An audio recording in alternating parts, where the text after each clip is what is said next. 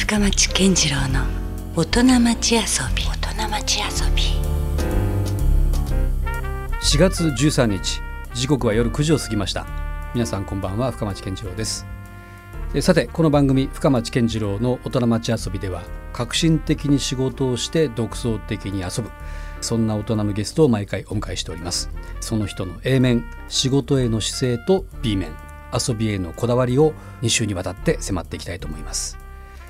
さあ春になりました。分厚いコートを脱いで新しい装いが楽しくなってくるシーズンではないでしょうか。ということで今週と来週はそんなシーズンにぴったりのまさにファッションの達人。ファッションディレクターの青柳光則さんにお話をお伺いします。青柳さんはメンズファッション誌メンズ EX の連載で日本全国のジェントルマンが登場するおしゃれ道場外伝の師範代としておなじみのファッションディレクターです。自分が好きなファッションを追求し時代とともに変わっていくファッションの中に身を置いてこられた青柳さんのお仕事の話は必聴です。えさらに今週と来週はスタジオを飛び出しまして福岡市中央区今泉にありますベイブルックの福岡オフィスでお話を伺ってきました。どうぞ最後までお付き合いください。さあえ今夜はですね福岡市は今泉にありますベイブルックの福岡オフィスにお邪魔しております、まあ、なかなかこの番組がよそに出るっていうのはちょっと珍しいんですけどもここでですね実はお話をお伺いするのはファッションディレクターの青柳光則さんということで改めてよろしくお願いいたします。あこちらこそ。よろしくおはい願いします。青柳さんはあのもちろん福岡の方ではないんですよね？そうですね、東京生まれで。で今回じゃあその福岡にいらっしゃったっていうのははい、メンズ EX というファッション雑誌があります。あ雑誌がメンズの雑誌がありますよね、はいあのあそこで連載をですね、はい。おしゃれ道場外伝という連載をやってまして、それで全国をこう回ってると言いますか。あ全国を回ってる全国暗記してるわけです。テーマを毎月、まあ、決めましてですねそのテーマにそれはまあドレスコードと言ってますけどそれに基づいて皆さんがそのお題の服を着ていらした人たちを最終的にまあ紙面に載せるときに審査をして載せるそれは雑誌で募集されるわけですか？そうです、それとまあウェブサイトの、あとはまあ今回、福岡でしたら、ベイブルックさんのお店でやらせていただいたので、うん。まあ、ベイブルックさんの方のお客さんにも声をかけていただいたりあというようなこと。じゃあ福岡だと結構たくさんの方が来られるんそうですね、今回もあの札が、えー、と一応30番まで札を用意してるんですけど、うん。おかげさまで30と1とか30と2っていうぐらいまで行きましたので、まあ、まあ、札止め満員御礼って感それ年齢の層としてはどういう方たちが？じ、意外に年齢層高いんですよ。あなるほど。そうですね、今回はちょっとお若い方もいらっしゃいましたけれども、うん。通常ですね45前後が多いですねだからどちらかといえばおしゃれに非常に関心の高いのはまあ20代30代とか、はい。そういうなんか漠然としたイメージはあるんですけど今はじゃあもうどんどんどんどん年齢がある程度こう40代50代とかっていう、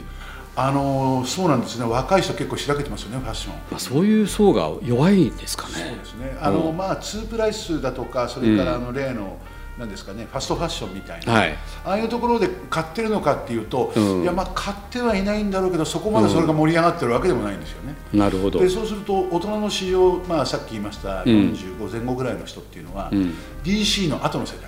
まあ、DC ブーだったじゃない。ですか、ありましたね。もう一世風靡はい。がアストンボラーズとかはい。言いましたけど、はい。はいあの世代の後の人たち、セレクトショップ世代と言われる世代、うん。まあ、いわゆるビームスだとかユナイテッドアローズさんとか、はいはい成人式のスーツをあそこで買うような世代の人たちが今大体よく来られるということになってるんではないでしょうか。そういうなんかファッションの変遷っていうのもなんかいろいろお伺いしていくと面白そうですよね。うん、これはね結構面白いと思いますね。やっぱりでもそれやっぱりすごく時代の気分もすごくありますよね。そういうこう社会も反映してるだろうし。そうですね。全くその社会の動きとこうリンクする部分ってありますよね。なるほどね。うん、やっぱりちょっと今はなかなかこうおしゃれを楽しんだり、やっぱ物が多すぎますよね。確かにね。でもあとその地域性とかもやっぱあったりするわけでしょ？この年は割とおしゃれな人が多いとか。あそうですね、うんただ最近は全国的にでも、はいあの前ほどこう凸凹感なくなりましたね。そう全青柳さんからすると福岡っていうのはどういうふうに映りまいやした。福岡はもうかなりおしゃれだと思います本当ですか？ええこう言っちゃうとあれですけど、ん女性より男性の方がおしゃれですねそんなとこってあるんですかそん。なこと言うと怒られちゃうかもしれないけどあ どうなんですかねこれやっぱ地域性なんでしょうかね、ええ東京は女の人はおしゃれですよね確かにね、なんかかさっそうと歩くかっこいい女性が多いイメージありますよね、うんうん。東京の人って割とトラッドですよね、うん。だから例えば紺のジャケット着てグレーのスラックス履いて、はい、シンプルにおしゃれにまとめるタイプのそうですね。人が多いそうですね。これはもうあの、アイビーのその時代から遡りますけれど、あやっぱりトラッドなんですよね、うんでも大阪行くとああいうトラッドの人って、まあ、例えば紺のブレザーでも中に赤いシャツ着てみたり。ちょっとファンキーが入ってきますよね。入ってます。かなり。うん。あれあれでね、はい。あの地域性があっていいと思うんですけど、大阪の女性は結構でも、まあ、そういう意味では派手ですよね。確かに、うん。で福岡はどうなんですか？それで福岡は男の人の方が僕はなんかおしゃれで女の人の方がコンサバティブなイメージがあるんですよなるほどね。ただ女の人はコンサバティブではあるんですけれど、ものすごくおもてなしの精神が高い方が多い。あまあその資質というか人間的な部分で、うん、すごくよくしていただくイメージがあるんですよ、これ僕だけではないと思うんですけど、だからすごくそれがいいですよね。あうん。それは確かになんか福岡の、まあ、ゴリョンさんという言葉が実はあったりするんですけどまあ、男の人を立てたりとか。ああそうそうそう。だからそういう奥ゆかしさがあったりとか。でも実際強かったり、あそうそうそうそう。そうだって言いますよね、うん。空港降りてね今回も思いました。空港降りてやっぱねあおしゃれだなと思いましたですよ、えーでもやっぱそういうプロの目からやっぱそういうふうになんかねこう映るのはちょっと嬉しくもあるし。うん、例えばじゃあ東京の人とさっき言ってた紺のジャケットでグレーのスラックスで、例えばシャツがじゃあブルーでネクタイもブルーになっちゃったりするわけですよ、だけど昨日見た方は同じような紺のジャケットでグレーのスラックスなんですけど、ニットタイをねちょっとカラフルなのされてて、おやっ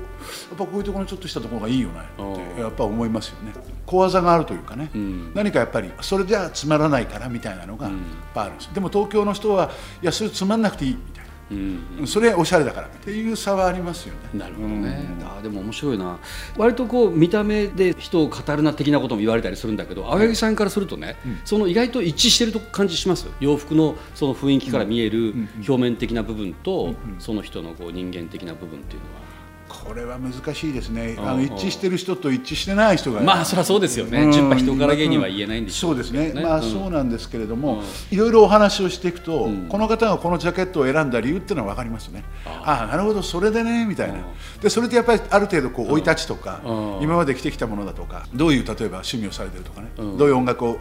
聞くとか、ん。まあそういうことでなんなんとなく分かるんです。あそれでこの人こういうところにちょっとロック入ったりしてるわけだ、うん。みたいなとかね。うん。なるほど。でもそれがうんわかります。おしゃれなにこう映るのかね、それともちょっとなんか、そういうふうに突っ込まれないと、おしゃれに映らないぐらいな微妙な線もありますよね。でもやっぱりうん。こう相性みたいなのをなんかそういうところでこうなんとなく嗅ぎ分けてる感はあったりしますもんねなんか。そうですね。人と出会いの時とかもね、うん。やっぱりでもそういうふうにちょっと何かやっぱり一つあの自分らしいものっていうかねそういうものがどこかに現れてた方がいいと思いますね。その主張としてもなんか自分を表すはい。アイテムとしてはやっぱりファッションって一番もしかしたらわかりやすい。わかりやすいところですよね。そうですね。だから僕は会社に行ってネクタイを締めてっていう仕事ではないですけど、うんスーツはよく着るんですよ。あそうなんですね、ええ。はい、でもその代わりにスーツ着てもこのキャスケットかぶったりするんですよ。あそれってやっぱりこう嫌なんですよね。いやいや俺そそういうサラリーマンじゃないし、ちょっともう少しファンキーに着たいからみたいな。むしろスーツもおしゃれ着として着こなすそうです。そうです。もう最初初から入り僕はそのスーツの入り口っていうのはそこになりますので、そうするとやっぱりその、まあいわゆるそれって70年代のディスコに行く時のドレスコードをクリアするためにスーツを買った世代ですから、うんそこからするとね、やっぱ最初からそういう教育で今だとそれがこうギリギリ例えばね被る線ってあるわけですよ。例えばネイビーのスーツなんかだと、ん。まあ例えば被ったりする時に、絶対的にこれはあのもう差別化を図らんといかんと。うんその時に、じゃあそのヒョウ柄の靴履くわけにもいかない、うん。でその時にちょっとこう帽子がふっと入るとか、そうするともう完全にこう別の人にまあそうです。被らないようになるとはいい、うか、例えばブルーのはい。シャツでブルーのネクタイであったとしても、うん一つだけこうなんかあるだけでなるほあこの人ちょっと違うね、ど、あでも早速なんかいろいろ参考にもなる話をいろいろねお伺いできてますけどそのファッションディレクターっていう肩書きがちょっと僕面白いなと思ったんですよ、あは。どういうことを指すんですか？僕はもともとファッション雑誌の,、うん。あの編集部の出身男子専科っていう。男子専科ってはい懐かしいですねこれね。はいあの表紙はミュージシャンの方が多かった、はいはい。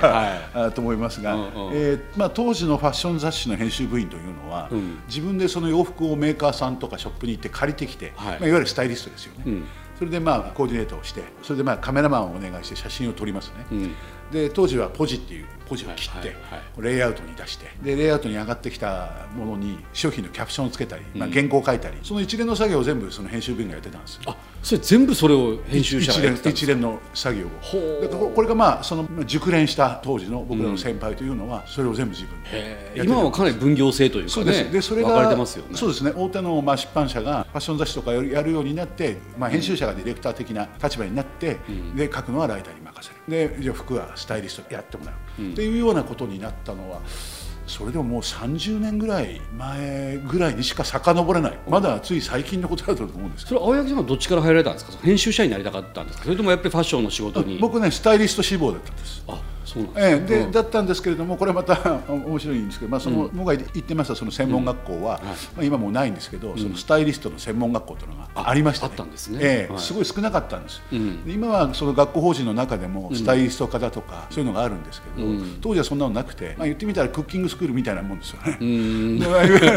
で そこの講師に来ていらした方、まあ、例えばそれがそのイラストレーターの方で、まあ、デッサンを習ったり、であるいはソーイングみたいなことがあったり、でその中の編集にその男子専科の副編集長を当時されてた方が講師で来られてたんですね、うん。それでその実習という名のもとに、出版社の忙しい時に下働きの手伝いに行く。あですからその時に JJ が創刊してまだ間もない頃でしたから、うん。JJ に行ったりで僕は男子専科に行ってたんです、そしたらその卒業したらうちに来ないかって話になりましたで僕はその専門学校に行く前から男子専科を読んでましたので、うん。ディスコに着ていくスーツってあのあの当時コンチって言ってましたけどね。あ懐かしいそれ、バギーパンツの、はいはいはい。あれがあのメンズクラブには出てなかったですね。これ男子専科だったんですよなるほど。えそれでそれで男性を読んでましたから、うん。もう渡りに船だったんですよ。でですから向こうは別にそのスタイリストとして入ってもらったっていう感じもないです、うん。でもそれもできるからこれは便利なんじゃないかと思ったと思うんですよ。うん。入った最初の仕事というのは、ん。髪型の取材ですあのヘアスタイル、あのあの頃はそれこそ根治でいうとこうアフロヘアとかそんな時代ですか？あれがねもうその頃僕が入ったのは81年ですから。あーそうかちょっともうはい、終わってました。70年代ではないですかはい。らね、あの、ボートハウスの前に、はいはい。青青学の前にボートハウスがあったんですね、はいはい。あそこでクルーカットの男の子たちとか。うん。あと代々木のあの体育館の前のところで、はい。ロックンロールの男の子たちがリーゼントで踊ってました。よまあそのカルチャーによってちょっとねいあろいろ分かれてました。よねあの辺りをこう取材に行ってその取材の原稿を書いたのが一番最初の仕事だった気がしますね。あーなる。でもまあある種意味一番面白かった時代とも言えるかもしれないですねもう、ん、それでじゃあ会社を辞めてフリーになるときに、うん。じゃあ親父さん何年ぐらいでフリーになるんです2年です？ね大か体。早いですね、ええもうあおのう。あれなんですだから多分そんな熟知してない、ん。まあ、構造でただあんまりこう人と群れたくなかったり。その組織にあまりこう長続きしないような資質っていうかありますね。大切だったんですか、ええ。あんまりね、あの人と群れるの好きじゃないです。よなるほど。業界人が行くところお店も好きじゃないですしね。うんうんまあそれはあれなんですけど。でうんうん。その結局それでフリーになって、はい。それからいろんな人の紹介もあって、でスタイリストの仕事も増えてきて今度はそうすると、青柳さんは編集部でしたよね。じゃあこのスタイリングやって原稿書いてくれませんか、んいわゆるその会社でやってた仕事なるほど。も入ってきてはいはい。でそうするとそう3つ いろいろこうん。うやるようになってきて、はい。で最初の頃はそれでもなんかその、まあ、スタイリストの仕事はちょうどその業界的にも今までは例えばミュージシャンのレコードジャケットだとかだと、まあ自前で撮ったりすることも多かったじゃないですか、それがある時からスタイリストつけるようになりましたですよね、多分それって80年代の半ば以降ですよね、その時代にかぶってましたから仕事が多かったんですよ。需要がそこでまた多くなって、ええ。ですからそれで結局は10年ぐらいは芸能関係の仕事もかなり多かったです。よそれからまあ広告の仕事、うん。それからまあ流通のまあカタログですね、それからあとファッションの仕事、雑誌の仕事もありましたから、ん。いやもう結構、まあ、そういう意味でその10年間ぐらいは結構スタイリストの仕事が多かった。うんでその後にまあお店を出したりいろいろありましてね。あそんなこともされたんですね。ちょっといろんなことも、まあ、服が好きで一度はやっぱりなんか洋服やってみたかったんですよね、うん。でそんなこともありましたんで、うん。交渉としていろんなことをやる意味でこれお店の仕事を始めてからそのファッションのブランドをやっていく、まあ、つまりその営業をして運営していくためのものすごい難しさって勉強したんですよ。そうかここはまた新たにビジネスというキーワードが入ってくるわけですもんね。まええ全く全然関係ない話だったんですよね、うん。ファッションが好きだとか、そんなもんじゃ済まないですよね、でそういうことを経験してその時に今まで知り合った、あのメーカーの人にこれどうするんですか？とか、こういう場合はどういう取引になるんですか？とかいろいろ聞きに行って、それでいろいろまあ行けたりばったりで勉強をしていって、でということはそのそれを総じてファッションディレクターという肩書きが、はい。まあ、生まれてくるみたいな。そうそういうふうにした方がいいだろうと。うん。ですから今例えばじゃあこういうそのブランドをやりたいんだけど、どうですかねビジネス的にとかっていう話になった時に、じゃあ大体こう原価計算してみたりとか、はいはい。こうだとすると、棚でこのぐらいこう売らないといけないとこのぐらいの坪こうでこうで、そうこういう家賃でこうでみたいになりますよね、はい。どのぐらいお金用意できますとか、うんうん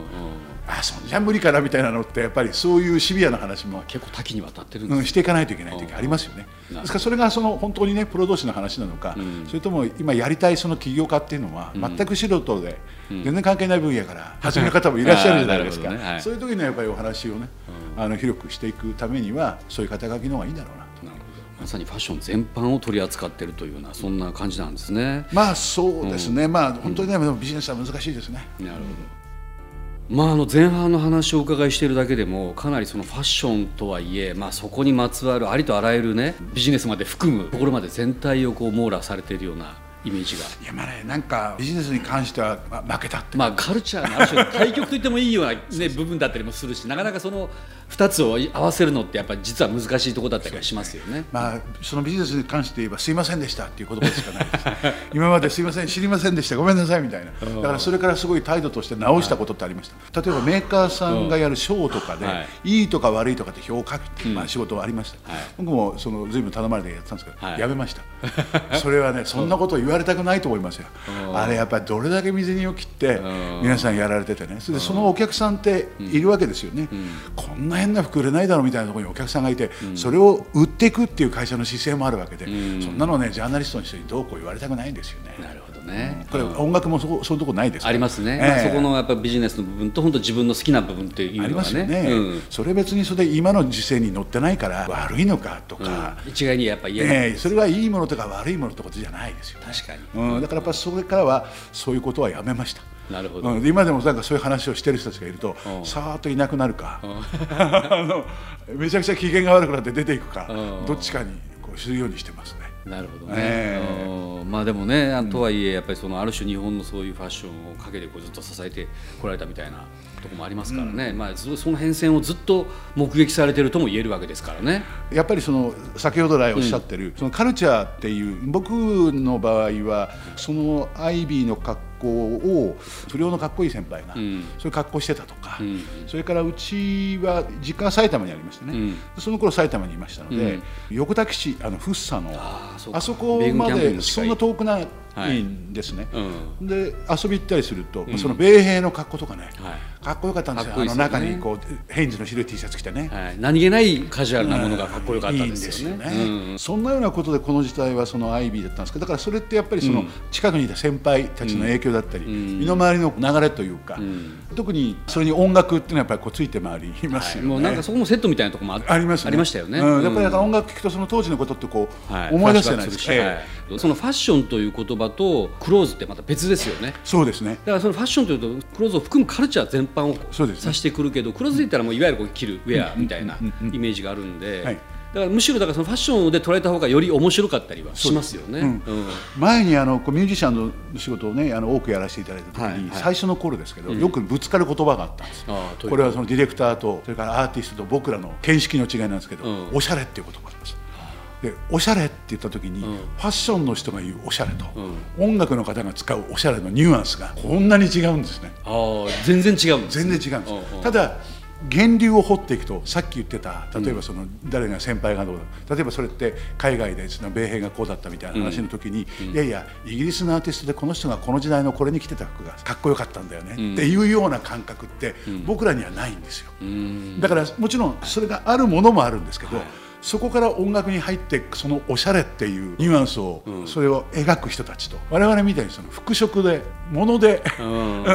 見てその形がかっこいいのか良くないのか、組み合わせがどうなのかなんとかだって言われたらものすごいこう差があって。わかる気がしますね。僕もなんか今今言われてみれば例えばこうそうやっぱ60年代のブリティッシュビートとかに結構深いハマった時があって、えでそうするともうモズファッションも欠かせないわけですよね、はいうんわかります。でそういうのはファッション雑誌というよりもむしろそのミュージシャンたちが何を着てるかとか、そういうところから随分勉強した記憶がありますよそうなんですよ全くそのおっしゃる通りです。だからそこが僕はまだまだ若かったし、ん。それからミュージシャンの人たちがスタイリストをつけ始めた頃ですから、そこがね、意思疎通がうまく図れななかったじゃないですか。なるほど。今は逆に言うとなんかその芸能人好きのスタイリストみたいな人がいて、うんうん。この人と大体事務所が結託してこう思う 結託してって言ったらあれですけどうんうんコンセンサスが取れていて、うん物事は決まっていきますから、広告の衣装でも何でもそこはスルーでいきますけれども、前はそうじゃなかったです。やっぱり広告ディレクターってすごくこういう世界観でこうだからみたいな。もあるしで、アーティストからすればいやいや、そうじゃなくてさ、もうちょっとこんなおしゃれなこんな方向のこういうみんなこう違うわけじゃないですか。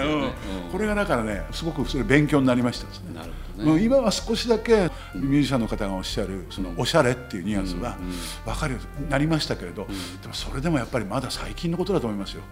15年ぐらい多分40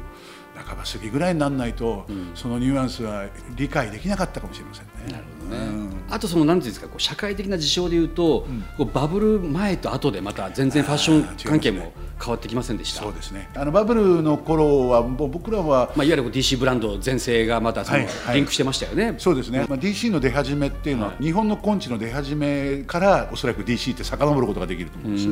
です。あの日本でコンチネンタルって言われるようなものを作った方でそれがすごくみんなに影響を与えた方っていうのは、僕がまあ尊敬している菊池武雄さん、はい。まあ、メンズビギを作られた方そうですね。はい「傷だけの天使」はい、もう証券のねあれはもうもう僕ら世代絶対誰もが入ってるというかかっこいいと思ってますよね。えーズバーッとやられましたですよね。刺さりましたね、えーあれでアイビーのそのスリムだったズボンが、はい。次の日からそんなもん履きたくなくなりましたよね。いき。なりちょっとヨーロッパブラ的ななんかテイストに入っていったり。細いが太い。っていうふうになりますよね、それからぺったんこの靴は高くしなきゃだめ、あそこはでもミュージシャンもそのファッションから入っていく人も、まあ、ある種共通した価値観ではあったかもしれない。そうですよね、であのその「傷だけの天使で」大体そのその時に菊池武雄さん、はい。あの僕らは竹先生ってお呼びしてますけど、まあ竹先生があの頃考えられてたスタイルっていうのは、あの時フランスでも例えばレノマだったり、セルティだったりしてて、方向は似てたんですね、で日本ではそれをいち早くその竹先生がその方向にしていって多分皇族のブランドもいっぱいついてきたと思うんですけどで特にあそこで紳士服のスタイルっていうのは随分変わったんですよね、今までの背広っていう価値観からおしゃれ着になっていく、でその時に入ってきたのがやっぱり婦人服の作り方をそこに取り入れたっていうことですよね。であそこでこうしびれちゃいましたからでそれがその最終的にその根治から枝葉が分かれていって、もうちょっとこうデザイン性の高いものとかいろいろになっていった時にそういうブランドが多くなりましたから、総称としてこう DC っていうことになっていって。でまあ、良かれ悪かれ、まあ、いろいろあったとは思うんですけどもなんか男性がすごくおしゃれを意識した時代でもありますよね、ありましたね。その時代ね。ええ。うん。本当に。ですからあれでまあ本当にバブル後、やっぱりバブルっていうとやっぱりなんかあのアルマーニの、はい。はいあのあれがちょっとイメージがね、うん。う んありますよね。うん。確かにええ。うん。イタリアブランドがそうですね。イタリアのちょうどミラノモーダーってね、あの言ってましたけど、うんまあ平気でもう20万30万するような服が飛ぶように売れてたりもしましたよねあの時代ってね。であのカード持ってませんでしたからセカンドバッグにあったあった。帯封つけたお金入れてた人たちがいたみたいですよね。なんかねもうそんなもうね今からすると信じられないような時代が。それはファッション業界にとってはやっぱり良かったとも言える時代なんですかねあれはあれで。うん、あれがあったからイタリアの今、ベイブルックさんとかではい。扱ってるうん。イタリアのブランドも、ん。あそこが入り口だった人もまあ結構いらっしゃるんですよ。うんうん。最終的に今ね、その買ってるお客さんが、ん。まだねそういうその当時のミラノモーダのイメージを持ってる人っていうのは、ほとんどいらっしゃらないでしょうけれども、うん。セレクトショップがイタリアから物を仕入れるとかっていう風なタイミングとしては良かった、だから扉がそこで開いたと言ってもね、ええ。知ることにはたくさんなってええ、なりましたですね、うんうんうん。だから今みたいにピッティって、はい。あの展示会が年に2回あるんですけどね、はい。あんなにこぞって日本人のバイヤーが行くなんて今は信じられないですよね、うん。でも今ってやっぱりそういう時代になって。とはいえある時にこうバブルが弾けるわけじゃないですか、はいはい。そうするとまた全然その価値観とか変わっていきますよね、買ってきますね。そこで何か新しいものがまたね生まれて構築して何か新しいものができていってた経緯もありますから、まあ何かある程度出来上がりまでいくと、一度ぶっかして大和武ですかね、うん。なんかそんなような考え方っていうのは、あるのかもしれない。だからもう半世紀ぐらいもう青柳さんはそのファッション業界でも仕事されてらっしゃるから、そういうもういろんなもう値浮き沈みを含めて、そうですね。それは身をもって体験をしてますね。ね、そこから見えてくる社会っていうのが面白いんですけど。青柳さんは実はそう最近本を一冊お書きになって、あのーいつ頃出版予定なんですはい、か、これ6月の上旬発売予定で、男のおしゃれ道虎の巻。おどういう内容なんですか？これはあのおしゃれをするっていうのはブランドだとかコーディネートだとか、ん。その前に服が体に合ってんですか？っていうのがまず一番最初だと思うんですよ。それはやっぱ基本ですか？もうついついなんかほら自分の好みのものがねちょっとサイズが違ってもこう欲しくて買ってしまって、それも絶対ミュージシャンの発想ですよ。あでも結局なんかやっぱりなんか合わないからついついこうタンスの肥やしになってしまでもそう場合ものミュージシャンの方はそれをうまくこう着られるんですよで一般の人は無理ですですからやっぱりまずは正しいサイズ。もともと洋服ってこうこういうふうな形になるために生まれてきたっていう、うん。だけどその使命を果たせない場合が多いんですね、うん。それはそのサイズが合っていないためにん。シルエットが出ないから、ん。ほぼほぼそこなんだと思うんですよね。なるほどですからその部分を結構あまり書いてる書籍もないですから、うん。まずそこからですよね。昔だったら仕立てて細かくサイズ測ったりとかっていうのがありましたけど、はいはい今ついつい言えばこう既製服の中からそれをチョイスしなきゃいけないじゃないですか。はい、あの既製服って常に常に最新の形になってますから、ん。シルエットっていうのは常に新しくて既製服はそこがすごくいいと思うんです、ねけれどもこのサイズっていうのはイタリアサイズっていうのは46とか48とかってういうん。サイズ国によのってまた微妙に違いますしね。この46ってイタリアはセンチを使いますので、46っていうのはチェスト92、92センチの方用のものなんです、じゃあ92センチのバストの人が来た時に、バストはいいけどこの辺の腕がなとか、はい。大体あるんですよどっか、うん。でそこをもっともっとすごく極めていけばサイズすごくかっこよくなると思う、よく女の人が言うだらしないっていうのがあるじゃないですか、あれはやっぱり服に体が合ってないからですよね、そこをもっとこだわっていったらもっともっとうんと良くなるんですよ、なるほどそれお腹が出ててもいいんですよ、うん足が短くてもいいんですよ、それなりのバランスを取ればそれなりにかっこよくなると思うんですよ。なるほど。それはまあそういうことも虎の巻には。それが前の方で分厚くやって最終的にはさっきのコーディネートの話まで全部やっていきますのでカラー写真を多くしてますのでとても分かりやすくかっこよくできるんじゃないかと、えー意外とそこってやっぱりポイントというか、まあ、ファッション雑誌を見ればそれはまあおしゃれなスタイルのいいモデルがかっこよく着こなしているしいいなとは思うんだけどもええ。やっぱりなかなかこうじゃあそれを自分に置き換えるときにね簡単ではないからそうですね。れがやっぱまさに今おっしゃったような体に合ったものが大事と。おっしゃる通りですね。女性の方は、うん。まあ、日本人のその八頭身のモデルでもあれを見た時に自分に置き換えることができますよね、うん。男の人ってもっと冷静に見るから、うん。こんなやつはこれ八頭身のさこんなもんうん。俺来たらこんなのあるわけないじゃん、みたいに思いますよね、ですからそこはやっぱり、あんな体型の人がゴロゴロしてたら困るわけで、まあ、大体そんなこともないと思うんですけど、ですから現実としてね、どうなのかっていうのは、自分のサイズに落としてきた時にどうしてったらもっともっとフィットが出てかっこよくなるんだ、というようなところをまず最初にこう捉えていければいいかなと。やっぱりあとはあれじゃないですか、個性を足すっていうことでしょうね。その人なりのね、うん、あとはそれから TPO に応じたっていうこれもあの女の人はできてて男の人ができてないことなんですけど、これもあの本に書きますが、ん。よく、まあ、デートと思われるようなシーンでよく見かけるのが女の人はん。すごくこうおしゃれに気を使ってて、ん。可愛いって言われたいですようね。ん。でどこへ行くんだって大体想像がつくようなう格好、んうん。それに対して男の人わざと外してくる人いませんか？わざと穴の間ジーパン履いてきたり。でそれがいいんですよ。スタイルで、うんその人らしかった。ら、違うん。ですわざと外してるっていうのは見え見えなんです、ん。でそして女の人の気持ちを考えそんな穴の入ったジーパンで一緒にどこどこにあんた行く気なのみたいなのを、そういうふうに考えてないですよね、せっかくその彼女がこんなに格好してんだから、もっともっと自分がそれに近いことにすることによって、もっともっとその時間を楽しく盛り上げてあげるような、ん。そういう配慮ってないのかな、なるほど。そう自分だけのことじゃなくてね、そうですそうです、んんそれってやっぱり紳士としてやるべきじゃない。たしなみでとして、はい。うん。モテる男ってやっぱそういうのできますよね。なるほど。うん、僕はあまり得意の方じゃないですけれど、あの僕の知り合いの方でね、うん。あのすごいモテ男がいるんですけども、うん。その人はもう、コーヒーを注文したりするときに、わざとその女性の顔を見てコーヒーありがとうね必ず言うんですよ。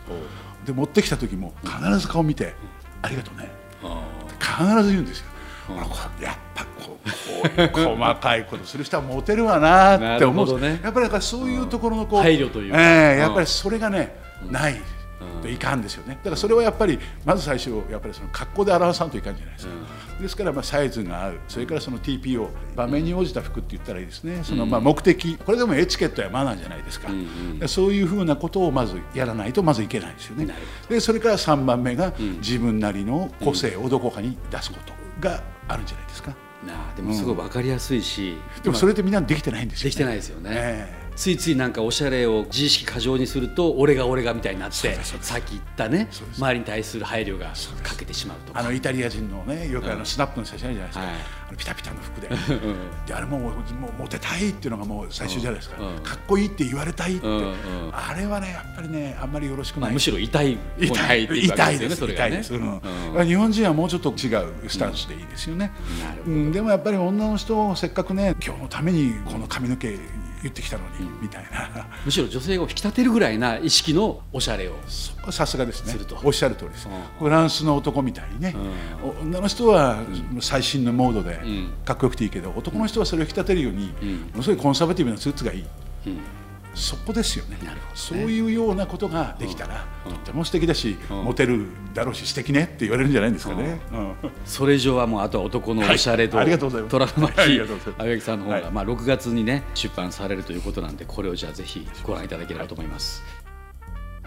さあ今夜はちょっとスタジオを飛び出しまして福岡市は今泉にありますベイブルックの福岡オフィスにてですねえーファッションディレクター青柳光則さんに、まあ、いろんなお話をお伺いすることができました、まあ、かなりディープなねファッションの話が今週は詰まってましたけども来週はそんな青柳さんはプライベートでどういう遊びをしてるのかとか、そういう、まあ、ちょっとオフな時の話だったりこれからの話なんかがお伺いできればと思ってますので、引き続きまた来週もはい。よろしくお願いします。ありがとうございました。Love FM Podcast. ラブ f m のホームページではポッドキャストを配信中スマートフォンやオーディオプレイヤーを使えばいつでもどこでもラブ f m が楽しめますラブ FM.co.jp にアクセスしてくださいね Love FM Podcast.